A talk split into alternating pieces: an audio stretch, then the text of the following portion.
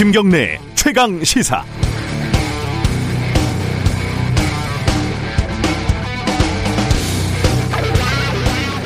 라임 옵티머스 사건 정리 좀 한번 해보죠. 크게 세 갈래입니다. 먼저 금융 사기. 고객들의 돈을 받아서 엉뚱한 곳에 투자하고 손실을 돌려막기 하다가 합해서 1억 5천 원, 1억 1조 5천억 원 정도. 어, 이거 추산하기 나름이지만은 어쨌든 천문학적인 피해를 낳은 사건입니다. 이런 펀드 사기가 가능한 시스템을 만든 금융위, 그 관리를 부실하게 한 금감원 책임을 반드시 물어야죠. 증권거래소, 은행, 증권사도 마찬가지입니다. 금융사기 행각의 배경이 돼준 정계, 재계, 유력 인사들도 법적인, 도덕적인 책임에서 자유로울 수 없습니다. 두 번째, 사기꾼들은 문제가 생기면 정상적으로 처리하지 않습니다. 인맥과 돈을 이용해서 무마하려고 하죠. 그 와중에 연루된 혹은 연루된 것으로 주장되는 정치인, 관료들의 이름이 나오는 거고요. 수사를 해서 밝혀내야 합니다. 여야 야든, 여든 야든 어, 중요하지 않습니다. 수사 과정에서 검찰이 정치적인 배려나 안배를 했다는 의혹도 밝혀야 할 대목입니다. 그리고 마지막으로 사기꾼들이 마지막으로 보험을 드는 곳 전관 변호사와 이를 통한 검사들 사실 검사들한테 향응을 제공하고 금품을 줬다는 범죄자들은 많지만 처벌되는 경우는 극히 드뭅니다. 왜냐하면 검사가 수사를 하기 때문입니다. 제가 취재를 했던 그 고교동창 스폰서 사건 같은 경우에는요, 범죄자가 검사에게 성매매를 시켜주고 증거까지 검찰에 다 제출을 했는데 검찰은 검사를 기소하지 않았습니다. 뭐 콘돔 이런 물증이 없다나 뭐라나 이런 가진 핑계를 다 대면서요. 과연 이번에는요, 어, 실체가 있는지는 좀 더 봐야겠지만, 만약에 그러하다면 좋은 기회일 수 있습니다. 범죄자와 유착한, 아니, 돈 많은 범죄자와 유착한 일부, 아니, 꽤 많은 썩어 빠진 검사들을 속아낼 수 있는 기회니까요. 이런 기회에 잘 오지 않습니다. 기회는 찬스죠. 10월 20일 화요일 김경래의 최강시사 시작합니다.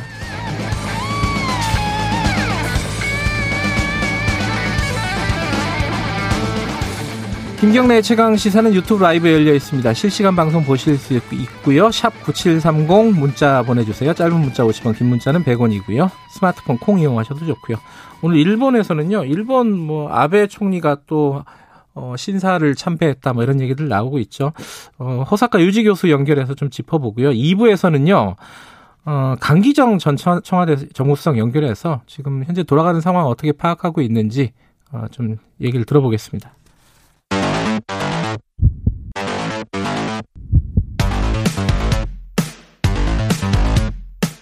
오늘 아침 가장 뜨거운 뉴스. 뉴스 언박싱. 네 뉴스 언박싱 민동기 기자 나와 있습니다. 안녕하세요. 안녕하십니까. 그리고 KBS 김양순 기자 나와 있습니다. 안녕하세요. 네 안녕하세요.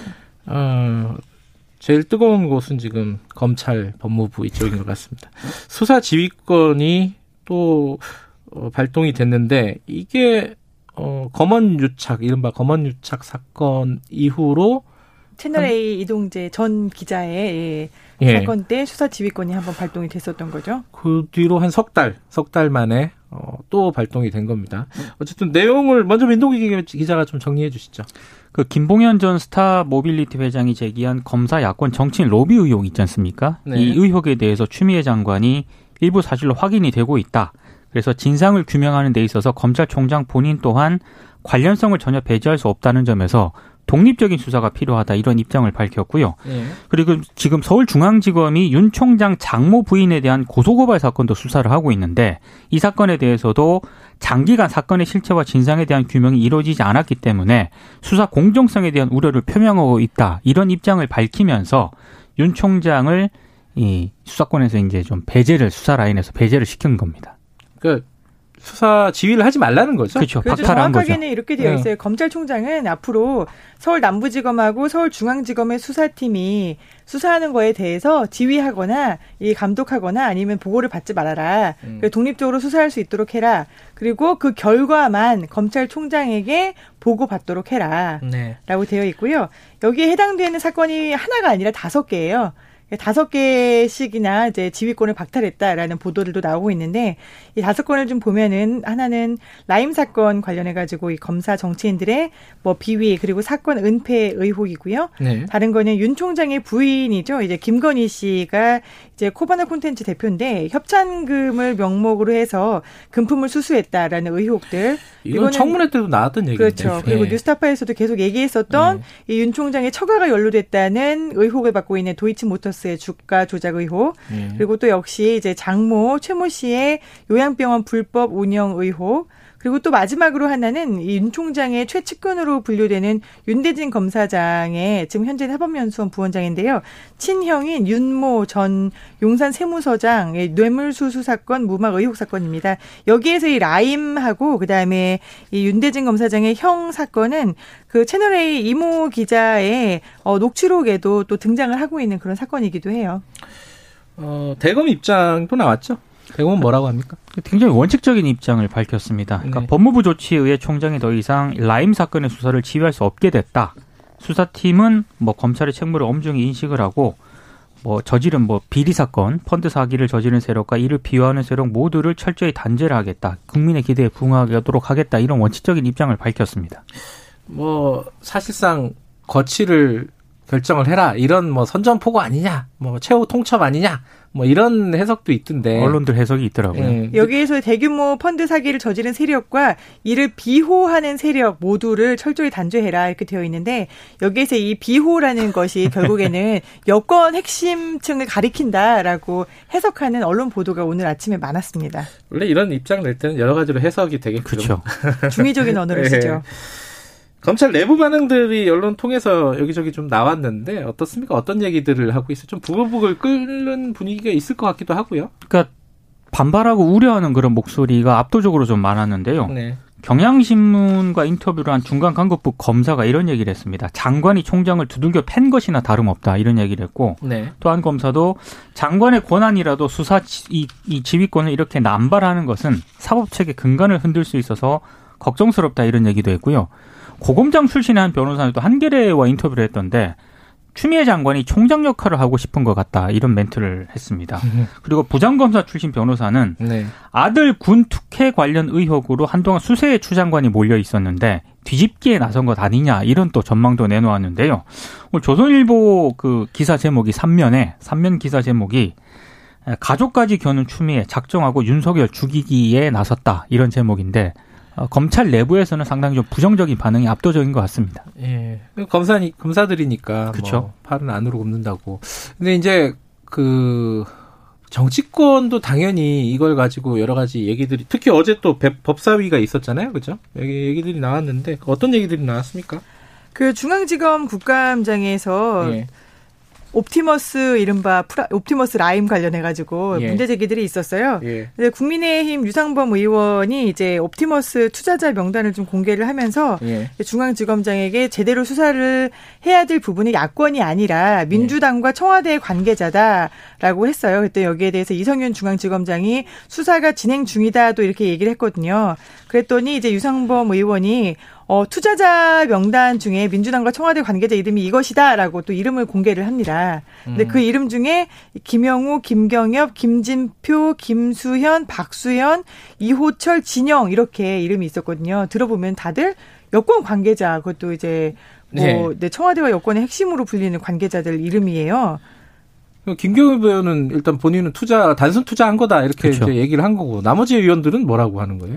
예, 김경엽 의원하고 진영 의원은 진영 이제 장관은, 장관은 본인들이 네. 투자를 했다라고 얘기를 했었잖아요. 근데 여기에 대해서 이게 알고 보니까 명단에 나와 있는 김진표라는 이름은 오선의 김진표 의원이 아닌 1970년생 김진표였고요. 아 그래요? 네. 그리고 박수현은 청와대 대변인을 지낸 박수현 전 의원이 아닌 여성이었습니다. 아, 그 약간 중성적인 이름이죠. 그렇죠. 아. 근데 이게 알고 보니까 한국 사람들의 이름이 동명이인이 많잖아요. 음, 그럼요. 근데 동명이인이 어. 많음에도 불구하고 유상범 의원이 이게 이제 옵티머스 관련 핵심 관계자다라고 이름을 흔든 거예요. 음. 그럼 유상범 의원이 이걸 몰랐느냐 하면은 이미 알고 있었다라는 것이 지금 정치권의 반응이거든요. 그렇죠. 그 뭐 생년월일 같은 건 파악하기가 쉬우니까 알 수 있었겠죠. 아니, 본인도 이게 동명이인일 수 있다라고 전제를 하고 얘기를 한 겁니다.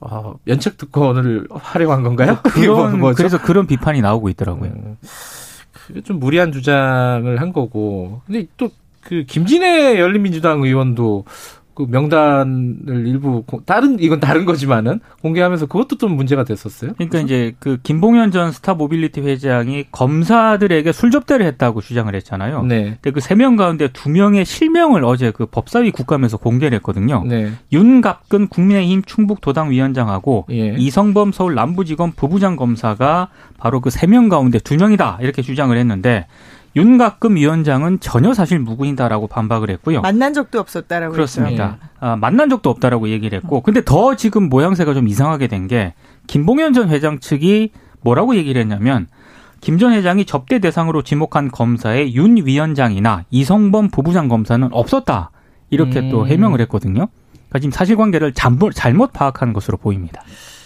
아, 좀, 이, 명단 같은 거 발표할 때는 좀 그럼요. 신중하게 해야 되는 네. 건데, 네. 어, 조금 성급하게 아, 발표를 했던 것 같고 어 근데 지금 이제 어, 수사를 결국은 이제 남부지검하고 중앙지검이 하게 됐잖아요. 그렇죠. 옵티머스하고 라임을 하게 됐는데 어 이게 이제 검찰총장의 지휘를 받지 않지만은 그러면 이제 거꾸로 야당은 아니 그러면은 어 추, 사실상 추 장관의 입김을 받, 기 때문에 이 수사를 믿을 수 있겠느냐 이런 문제 제기가 나올 수밖에 없지 않아요 이거는. 그래서 그렇죠. 국민의힘이 네. 지금 특검을 특검. 하자라고 음. 공세를 펴고 있어요. 지금 이제 야당은 결백하다. 네. 특히 우리가 여기에 대해서 뭐 하나 먹은 것도 없고 이쪽의 논리는 지금 나오는 여당 의원의 이름이 여섯 명이다. 음. 근데 우리 쪽의 이름은 한 명이다. 네. 라는 논리로 특검을 하자. 라고 음. 하고 있는데 이 사태를 가장 객관적이고 말끔하게 처리하기 위한 방법이다라고 김종인 이제 국민의힘 비상대책위원장이 얘기를 했어요. 특히 이제 지금 왔다 갔다 하고 흔들리고 있는 게 김봉현 전 스타모빌리티 회장의 진술인 거잖아요. 이 사람의 진술이 사건 초반과 엇갈리고 있다. 그리고 법무부와 검찰 간의 갈등이 터졌다. 음. 그렇기 때문에 특검이 유일하게 객관적이고 말끔한 해결 방안이다. 그래서 정부 여당도 이 사건에 대해서 객관적인 수사를 한다는데 지금 협조하겠다고 하지 않고 있느냐. 그러면은 특검을 받아들여라라고 여권을 압박하고 있습니다. 하지만 여당은 아니다 특검 그렇죠. 말고 하나 더 있다 이런 네. 거 있는 거죠. 네. 예, 공수처 공수처 1호 대상이다 이러고 얘기를 하고 있는 거고요. 그러니까 특검을 할라 그래도 이제 법안 제출하고 통과시키고 이제 구성하고 그러면 시간 걸린다. 시간 걸리죠. 어, 공수처도 시간 걸린다. 네. 그럴 바에는 공수처를 하자 뭐 이런 논리인 것 같은데 그죠? 근데 여, 여, 야당은 지금 특검으로 계속 가자고 주장하고 있고. 그래서 야당은 21일까지 특검 법안을 발의하겠다라고 음. 얘기를 하고 있고요. 반대로 이제 이낙연 민주당 대표는 공수처의 설치와 가동을 서두르겠다. 음. 이걸 계기로 해서 검찰 개혁도 하고 그다음에 이제 특권층에 대한 비리도 철저하게 수사를 하자라고 음. 하면서 26일이 이제 야당의 공수처장 추천 위원회 추천 시한이다라고 네. 또 이제 마지노선으로 못을 받기도 했습니다.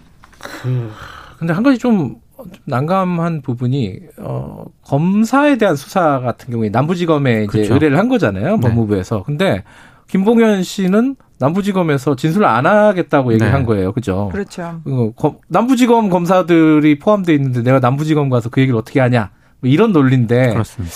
하고 이 수사가 좀 제대로 될지도 약간 미지수고요. 네. 네. 좀 지켜봐야 될 일이고. 국감 얘기 하나만 더 할까요? 그, 이, 어이, 어이없는 그 어이는 아닌 것 같고, 그죠? 이 호칭. 어이를 어이가 국감에서 나왔어요. 이건 어떤 일인지 그 민동기 그 기자가 예. 최창희 공영 홈쇼핑 대표가 어제 국회 국정감사 도중에요. 네. 유호정 정의당 의원을 향해서 어이라고 얘기를 했는데 이게 유 의원의 질의에 답하는 과정에서 나왔거든요. 네. 그러니까 최창희 대표에게 지인으로 알려진 공영 홈쇼핑 전문위원이 채용되는 과정에서 경력 허위 기자가 있었던 점 등을 지적을 하니까 최 대표가 답변을 하고 있었어요. 그때 예. 유 의원이 말을 중간에 끊으니까 그때 이제 어이라는 말이 나온 겁니다. 그래서 이제 당시에는 이게 오전에 있었던 국감이었거든요. 네. 이제 질의 시간이 끝나면서 두 사람 간의 논쟁은 없었는데 이 언론 보도가 이어지면서 논란이 불거졌고요. 오후 국감에서 이제 유 의원이 이걸 문제를 삼았습니다. 그러니까 직원들에게 언론사의 대응에서 단순 감산 감탄사였다는 식으로 정정 보도하라고 지시했다고 하는데 사실이냐 이렇게 유 의원이 물었고요. 최 대표는 아니다. 그냥 허위라고 했던 것 같은데 잘 모르겠다. 허위. 허위. 그러니까 얘기하고 있는데 마이크 꺼내니까 허위 이렇게 얘기를 했다는 겁니다. 그러니까 마스크를 쓰고 있어서 문맥으로 봐서 허위라고 했던 것 같은데 만약에 오해가 있었다면 사과드린다 이렇게 네. 해명을 했습니다. 나이 차이가 많아서 아마 이 그 누구죠? 최 최창희 대표가 얘기를 실수를 한 게 아닐까라는 생각이 드는데 아, 허위가 아, 니다 그래도 국정감사장에서 최창희 대표는 71세고요. 예. 그다음에 류호정 의원은 28세입니다. 예. 이게 뭐 나이 문제가 뭐 물론 40살 이상 차이가 나긴 하지만 근데 저는 좀 이게 좀 슬프다라는 생각이 들었던 게 예. 처음에 공영 홈쇼핑이 오후에 해명제를 낸 거는 호칭이 아니다. 그냥 혼잣말이었다라고 예. 얘기를 하거든요. 그리고 나서 이제 계속 문제가 되니까 또 이제 말이 바뀌어요. 그래서 어이라고 부른 거는 내가 허위를 잘못 얘기한 거다라고 네. 하고 그 다음에 또 이제 뭐 계속해서 만약에 오해가 있었다면은 사과를 드린다라고 하면서 마스크를 쓰고 있어서 문맥으로 봐서는 제가 허위라고 한 것 같은데라고 얘기를 네. 하는데 이게 참 이제 구차해진다라고 류호정 의원이 얘기를 했어요. 그럴수록 구차해지는 건 제가 아닌 것 같습니다라고 얘기를 했는데 그 말이 딱 맞는다라는 생각이 들고요. 이게 28세든 21세든 19세든 간에 국민의 대표로 이 자리에 와 있는 거고. 그럼요. 음. 국민에게 답변을 하는 거잖아요. 그렇죠. 네. 참 볼성사나운 모습인 네. 것 같고. 어 근데 저는 그 요정 의원이 어이라고 하니까 어이? 이러면서 어이? 바로 네. 이제 답을 아 다시 질문을 이어갔잖아요. 그렇죠. 네. 좀 대단하다. 네. 어, 이런 생각도 들었어요. 침착하게. 어, 시간이 많지 않으니까 짧게 짧게 두 가지만 짚어보죠. 그 감사원 원전 감사 의결이 오늘 나오는 겁니까? 오후 2시에 공식적으로 이거 발표가 관심 되게 많죠, 그죠? 근데 그 언론들이 다 예상하는 보도들을 냈는데 약간씩 좀 온도 차이가 있는 것 같아요. 그러니까 뭐 동아일보, 중앙일보, 한겨레, 경향신문 등을 보면은요, 예. 경제성이 일부 저평가됐지만 조기 폐쇄 결정의 타당성에 대해서는 평가를 유보했다 이렇게 전망을 내놓았는데 유보했다는 보도들이 많군요. 굉장히 압도적으로 많은데 조선일보만 오늘 보니까요. 어, 월성 원전 조기 폐쇄는 부당. 음. 감사원 13개월 만에 최종 결론 이렇게 보도를 했습니다. 그러니까 조선일보는 상당히 좀 앞서 나간 보도를 한 것 같은데요. 그러니까 전반적으로는 어 폐쇄 자체가 부당하다는 결론을 내리지는 않고 그렇습니다. 다만 그 과정에, 과정에 있어서, 있어서 시기와 예. 과정에 있어서의 어떤 행위가 있었냐라는 결론인데 음. 오늘 오후에 결론이 날 건데 이미 음. 이렇게 점치듯이 보도하는 거는 좀 그렇죠. 네. 그렇죠. 최대한 좀 신중하게 보도를 해야겠죠. 알면 모르겠는데 이제 그렇습니다. 사실 모르고 보도하는 티가 많이 나니까. 그리고 또 하나가 되게 심각한 문제인데 이 백신 접종, 그러니까 독감 백신 맞고 10대 고등학생이 고등학생 사망을 했어요. 그죠? 네. 이거는 아직 안 나왔죠. 정확한 원인이. 정확한 원인 전혀 안 나왔고요. 예. 그다음에 이 17세 이제 남 학생인데 이 학생이 뭐 어떤 기저질환이라든가 이런 것도 없었고 해서 예. 지금 부검을 할 예정입니다. 그래서 부검을 해봐야 알 것 같긴 한데, 근데 지금 어, 전문가들이 걱정하는 거는 사망 원인이 단정되지 않았는데 네. 이 백신을 맞으면은 마치 이런 일이 일어나는 것처럼 아, 해서 안 백신 네, 백신 접종에 그렇죠. 대해서 지금 불안감을 갖고 계시는데 이거는 좀 아닌 것 같다라고 얘기를 하고 있거든요. 너무 과도하게 걱정하진 않으셨으면 좋겠습니다. 어, 빨리 뭐 조사 결과가 좀 나와야 될 것 같습니다. 여기까지 듣죠. 고맙습니다. 고맙습니다. 고맙습니다. 뉴스 언박싱 민동기 기자 김양순 기자였습니다. 김경래 최강 시사 듣고 계시고요. 지금 시각은 7시 38분입니다.